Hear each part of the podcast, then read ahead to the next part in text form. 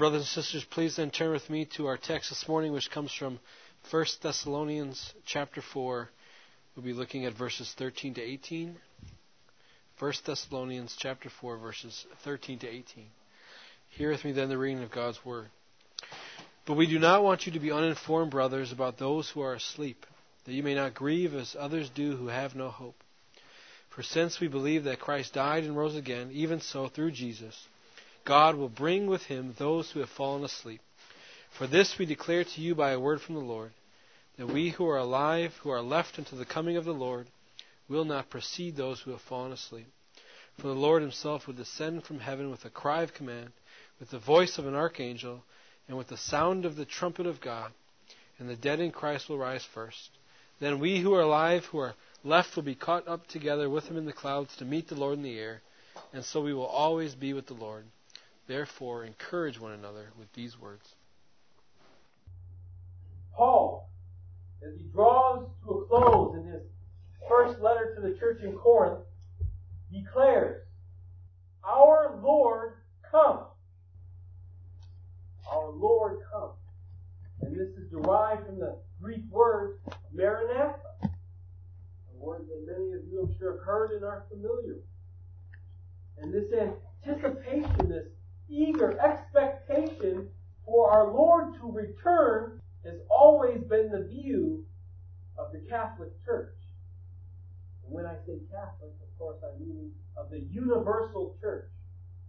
The church from Paul on has confessed our desire that the Lord would return and would do so soon. We see this even with John in the book of Revelation in chapter 22 verse 20. John says, Come, Lord Jesus. We see this likewise in the early creeds and confessions of the church. We see this especially in the Apostles' Creed, right? where we say, we confess, Christ is seated at the right hand of the Father and will come again to judge the living and the dead. But likewise, the church has also always confessed the bodily resurrection as well. As in the Apostles' Creed, the church confesses, we believe in the resurrection of the body. In the Nicene Creed, the church confesses that Christ will come again in glory to judge the living and the dead. And like the Apostles' Creed, the Nicene Creed likewise confesses, we look forward to the resurrection of the dead. And so, brothers and sisters, there is no question. This is the standard, orthodox Christian position. And in fact, this is the very same position that we hold here. We stand with the universal church and we confess that we believe in the physical bodily return of our Lord as well as the bodily resurrection of all those who have died prior to his return. In fact, in chapter 31, paragraph 2, in the London Baptist Confession, the confession of our church here, we said, confess this. At the last day, such of the saints as are found alive shall not sleep, but be changed. And all the dead shall be raised up with the self same or the exactly the same bodies and none other. Although with different qualities, which shall be united again to their souls forever. And then the next chapter, chapter 32, in paragraph 1, we confess God hath appointed a day wherein he will judge the world in righteousness by Jesus Christ. So you see, brothers and sisters, as Christians, we love to debate many things. So we have fun debating many things. But these two topics, these two issues, the return of Christ and the resurrection from the dead, are two topics that are not left up for debate or negotiation. They're not. It is antithetical to the Christian religion to deny our Lord's bodily return. It is antithetical to the Christian religion to deny the bodily resurrection when Christ returns. And so, brothers and sisters, this is why you can be premillennial, postmillennial, amillennial, and still gathered together here and have fellowship as saints. One's eschatological view, for the most part, does not put one outside of the kingdom of God. But there are always exceptions, aren't there? Always exceptions. I'm not sure if any of you are familiar with one eschatological view, which is called preterism. Preterism. And this term preterism means past. So what, it, what their view is, is that most of, if not all of, biblical prophecy has been already fulfilled in AD 70 in the destruction of Jerusalem and the temple. And yet, in telling you about preterism, it's very important that I distinguish for you the two types of preterists there are. Because there are two types. There's a orthodox, and then there are heretics. Orthodox and. And I don't wield the term heretic around lightly at all. But this is the consensus of the Orthodox Church. Okay? Now, the Orthodox are called partial preterists. Partial preterists. These are the Orthodox Christians who believe that most of biblical prophecy has been fulfilled in AD 70 with the destruction of Jerusalem and the temple. But they still see something still see the return of our Lord. They stand with the Orthodox creeds and confessions that we have read this morning. But then there are those who are heretics. They would be termed full preterists because they believe that all of biblical prophecy has already been fulfilled in AD 70 with the destruction of Jerusalem and the temple. And so they see Christ no longer returning. They see no longer the bodily resurrection of the saints. And so, brothers and sisters, although there may be much flexibility in how we view the end times, you cannot abandon the orthodox position that the church holds. And that is that Christ will return bodily and that we will be raised bodily to Christ. These are must-haves. Must-haves if you are a Christian. Yet that doesn't mean that all of the other orthodox views are of equal uh, correctness or value. Equal correct, correctness or value. I mean, it makes sense, doesn't it? If the, if the premillennialist is right, well then the postmillennialist is wrong, right? They, they both can't be right. There has to be a right and a wrong. And because I am standing here before you this morning, it is my position as an amillennialist that is the right one. My position that is the right. And I want to lay my cards out before you this morning and, and tell you exactly what my position is, because although being a pre or post or off has no basis for one's salvation, it does and can create error within your theology. It create error in your theology and how you read Scripture. And if you're a premillennial, and specifically the classic dispensationalist type, you approach this text reading it in a far different framework than someone who is post-mill or on-mill would read this text, right? Because they come to the text seeing two programs that God has. One for the church and one for Israel. So they come to this text reading it completely different than you and I might. And so knowing my position and laying it out before you today, I hope that it, it helps you to see whether you agree with me and are right with me, or if you disagree with me and are wrong, at least it will let you see my exegesis and where I'm coming from. Because all of us, we cannot fool ourselves. Each and every one of us sitting here today come to this text with presupposition.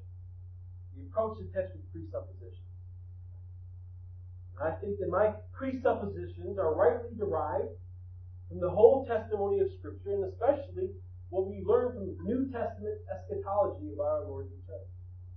Now, I'm sure as I go along further today and even next week, and if we're able to get into Second Thessalonians, we're going to see more and more differences. I'll be able to point those out for you today.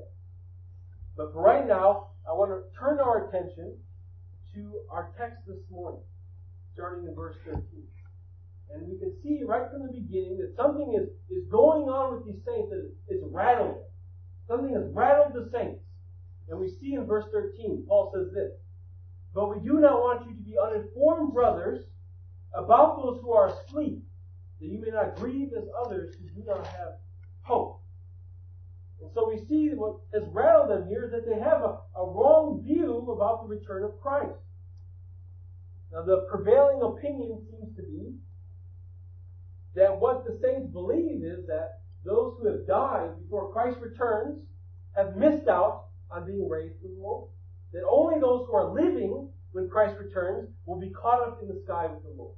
And that is the, the prevailing view. There is another view that perhaps the saints had thought the resurrection had already occurred. This could be another, another view that they thought. But regardless, both positions are wrong. And so Paul says their beliefs need to be corrected. And the reason he says their beliefs need to be corrected is because they had a, a lack of understanding. Perhaps they misunderstood Paul's teaching. So Paul says they're, they are uninformed. And so he does not want them to remain uninformed any longer. And so he goes on now to give them the instruction that they need. And he does this for a purpose. Right? Paul being the, the consummate minister, the faithful minister, always looking to exhort and correct and to build up the saints, sees this lack of understanding and he instructs them and he helps to bring them into maturity through teaching. And so he tells them, I don't want you to be uninformed about those who are asleep. And why is that? Why does he not want them to be uninformed about those who are asleep? Well, he says it's because he doesn't want them to grieve as those who have no hope. You see, the problem was the saints were grieving beyond what was proper for the believer. The saints were grieving like the pagan world. You see, the, the Greeks and the Romans, I didn't believe in anything for the body after we died. So they, they had no hope for the body. In fact, they seen the body as a, as a prison. The body was bad. It was material. I remember it was the Sadducees who said that there was no resurrection to. And others who were once thought of as Christians at one time were now teaching that the resurrection had already occurred. We read this in Paul's letter to Timothy, 2 Timothy, chapter 2, verses 16 through 18. Paul tells Timothy this, but avoid irreverent babble, for it will lead people into more and more ungodliness, and their talk will spread like gangrene. Among them are Hymenaeus and Philetus, who have swerved from the truth, saying that the resurrection has already happened. They're upsetting some of the faith. See, this goes back to what I just said earlier about the heresy of, of preterism. This is what I was describing. Full preterist also is termed the, the Hymenaean heresy. It was it's termed this based on this text here and what Hymenaeus was teaching. And so the full preterists, all they do is, is take what was taught here and they recycle it. And they teach that the resurrection has already happened. But what does Paul say of such a person? He says they swerve from the faith. They aren't brothers. Instead, they're upsetting the saints and causing people to question their faith. And this type of teaching was the reason why the saints were so distraught when believers died. They're thinking, what's going to happen to the saints who died and the Lord has not returned yet? And what's Paul's response? Don't behave as though you have no hope. This is a rebuke to each and every one of us as well, isn't it, brother? We, as Christians, are to behave as if we have a hope. Our hope in Christ, hope of resurrection, our hope of being with Him again. And still in saying that, isn't it so much easier to say something as opposed to actually living it out? When it's time to put up or shut up, that's when the rubber really meets the road. When you're put to the test, what you say you believe is, is put to the test. Then, how do you respond? When you become ill, perhaps even to the point of death, how do you respond? You begin to, to wail and become, become unhinged at the thought of death. Or you learn that a loved one was going to be passing or has passed. What, do you become unhinged? Do you turn to ungodly means as a way to, to help your depression about such things? I'm sure many of us know people like this. But that should be expected from those who have no hope beyond this world, who see no future for our bodies, This is why the pagans were so distraught when death occurred. Because if this is all that there is, then death is a terrible and devastating thing. Something much to be maligned. Right? Because death means no more you go away and you wither into the ground. One of the authors that I was reading in preparation for today gave an example of uh, the atmosphere of how it was when you went to, two funerals. You went to a, funeral of a believer and he went to the funeral of an unbeliever. And he says that the funeral of unbeliever was incredibly sad, tragic. Because you know that the unbeliever, when he dies, is going to eternal destruction, eternal hellfire, separated from Christ forever. So it was a somber time. And then he describes when he went to the funeral of a believer. And of course, yes, it was sad and somber. But then they ended singing Christian hymns about the resurrection of the saints. They encouraged each other with the Word of God, knowing that this brother's spirit went to be with the Lord. This is the view of death, brothers and sisters, that we are to have. This is the hope that we are to show. And yes, it's absolutely okay to, to grieve and to weep when someone dies. Not Christ do this the death of, at death of Lazarus? But what's wrong is when we act like this is all that there is. When we become so in utter despair over death. When we despise death even. In, in favor of continuing to live upon this world. That is what's wrong. And so we want to ask today is what is Paul teaching the saints so that they would not react to death in the manner of those unbelievers who surrounded them? And it's the question that we're aiming to answer for the remainder of our time.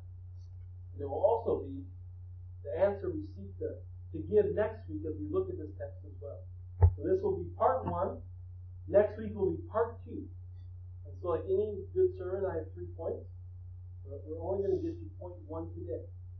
And so point one is that Paul informs the saints that just as Christ died and rose again, those who died in Christ will be bodily resurrected at the Lord's return. That's point one. Point two is that Paul informs the saints that when Christ returns, there will be a cataclysmic event which will be visible to all, which results in eternal life in Christ for the believer. And the third and final point is that Paul teaches them this doctrine so that it would be an encouragement to the saints and that it would lead them to live holy lives. This is Paul's purpose. So then, looking at point one, Paul informs the saints that just as Christ died and rose, believers likewise will be bodily resurrected at Christ's return. So look with me at verses 14 and 15. Paul says this, for since we believe that Christ died and rose again, even through Jesus, God will bring him those who have fallen asleep. For this we declare to you by a word from the Lord, that we who are alive, who are left until the coming of the Lord, will not precede those who have fallen asleep. Paul tells us that we have hope because we have Christ. We have hope because we have Christ. See, the ungodly are hopeless. This is why they react in such a fashion when death comes upon them. But the Christians have hope in the one who has defeated death.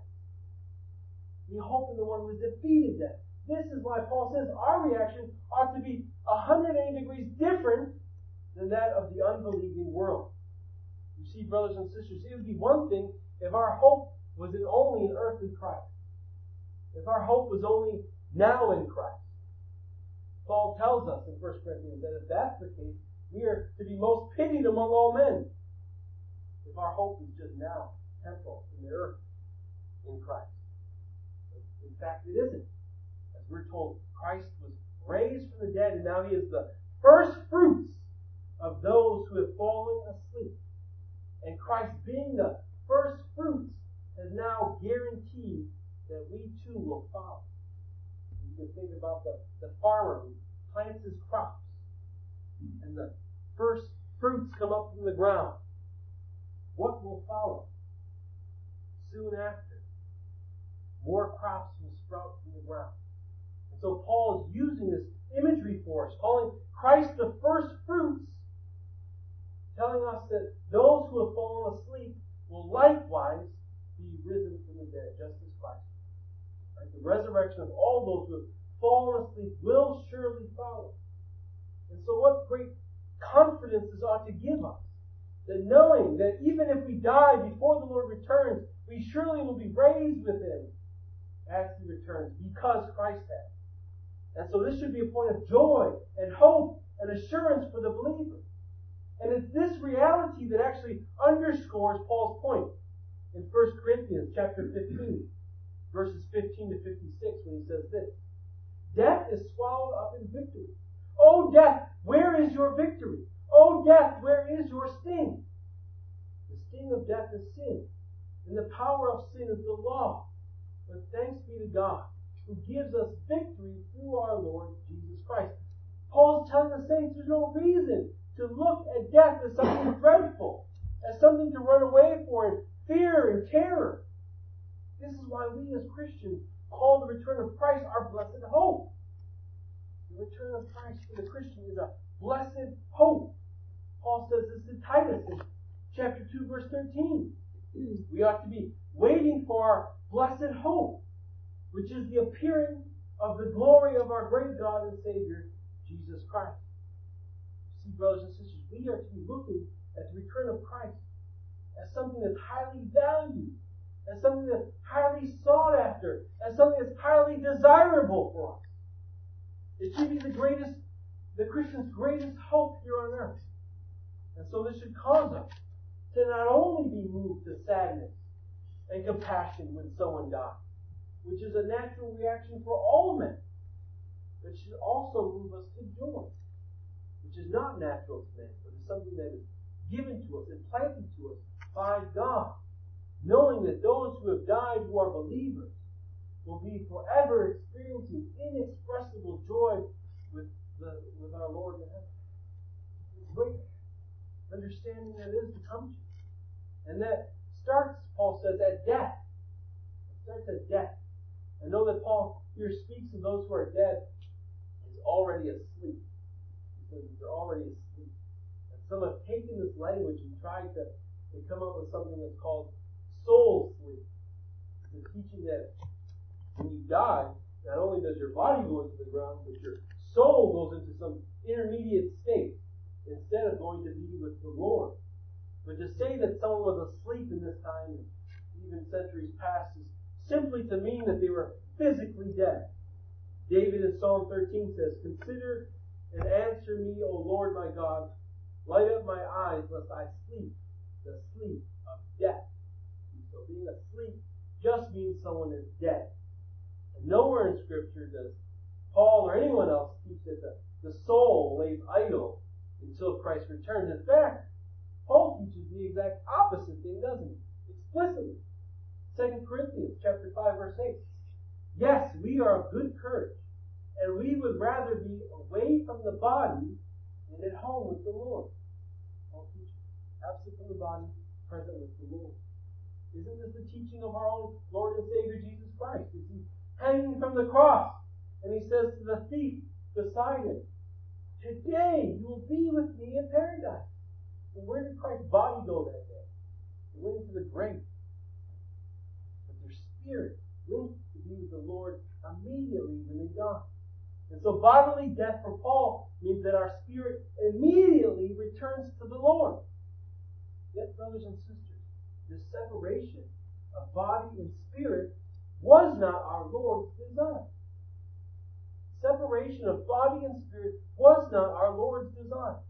Rather, separation of body and spirit is a result of the fall.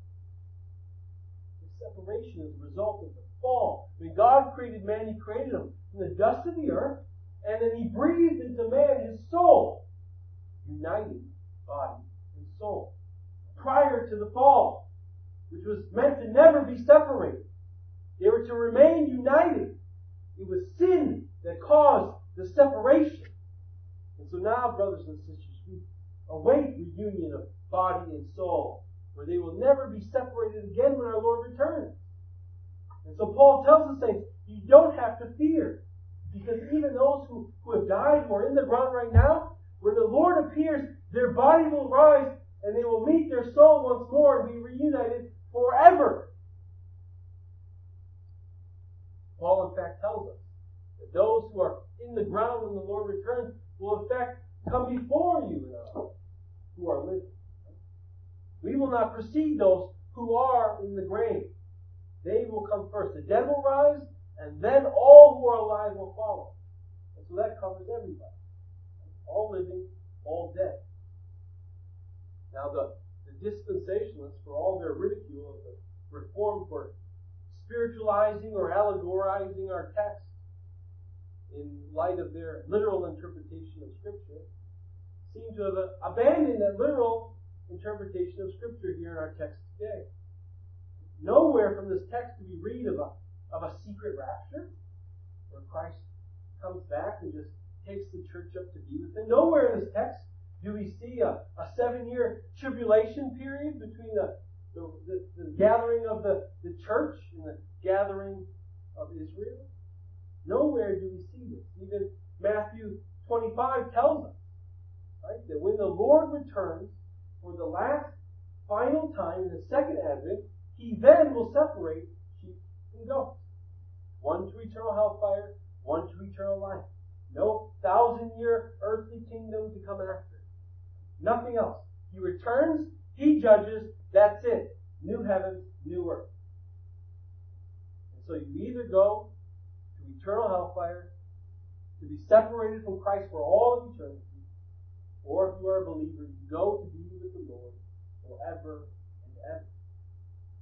Now there are also some who say that because Paul doesn't actually bring up believers in our text today, uh, excuse me, doesn't bring up unbelievers in our text today, that unbelievers in fact do not rise from the dead. They just stay dead in the ground. But Paul is clear that there is one resurrection and one judgment for all people. One resurrection, one judgment for believers and unbelievers alike. And this occurs when Christ returns. Paul says this to the governor Felix in Acts 24 when he's brought before the governor on charges that he's inciting riots and that he's leading the sect. And Paul actually describes what he says is a common belief between them all as he stands before the governor. And he says, having hope in God, which these men themselves accept, that there will be a resurrection of both the just and unjust. Paul also says in 2 Corinthians chapter 5 verse 10, For we must all appear before the judgment seat of Christ, so that each one may receive what is due for what he has done in the body, whether good or evil. There is one judgment in which you are separated, good from evil, sheep from goats, believers from unbelievers. And it is at this final time that Christ returns. Yet you see that Paul doesn't bring up this in our text this morning. Because in fact it has nothing to do with what Paul is writing to the saints about it. Paul is writing to the saints, we have learned, for the purpose of encouraging them and informing them because they have a lack of understanding about what is going to happen to the saints who have already died and the Lord has not returned them. And so bringing out dead unbelievers serves no purpose in Paul's exhortation here today. But it doesn't detract from the fact that this is Paul's teaching throughout the scripture. That this is what we see in teaching in his letters and epistles. That both believer and unbeliever will be risen from the dead and everyone will have to stand before the judgment seat of God. And so for the believers, this should be a cause of great celebration for us. Paul says those who have, those who are in Christ, whether dead or alive, don't have to worry. Because when Christ returns, we will be reunited in body and in soul but a hope that is for all of us. Even those of us who have, who have lost believing loved ones. If you lost a believing parent, or a believing spouse, or child, what a great encouragement and hope this is for us. To know that that is not all that the Lord has for them. And when he returns, they will be raised from the dead and given new glorified bodies to be with him forever. What a great joy that ought to be for us in knowing that if Christ were to return today to take his church, then what would happen? We would be glorified with God today with him for all of eternity. And then, brothers and sisters, we would have the very image of God stamped upon our soul. Perfect. Only then will we be perfectly conformed to the image of Christ. Then will we have put on for all eternity immortality, glory, and power. Only then will we no longer suffer persecution and affliction and illness and suffering. What a great time to think about this. And so I plead if there are any unbelievers who might hear this or who are amongst us to repent and to believe and trust in Christ. For death is a terrible thing for the one who does not believe, because death means no more ability to believe. You see, when Christ returns, your any hope to trust in Him it goes away. Right? Your ability to believe in Him ends when Christ descends. And so if you hear this today, believe and you will be saved. And you too can have assurance of salvation. You too can look forward with all the saints to the blessed hope, the appearing of Christ in the sky. You too then can declare with all the saints everywhere, Maranatha, our Lord, come. Please.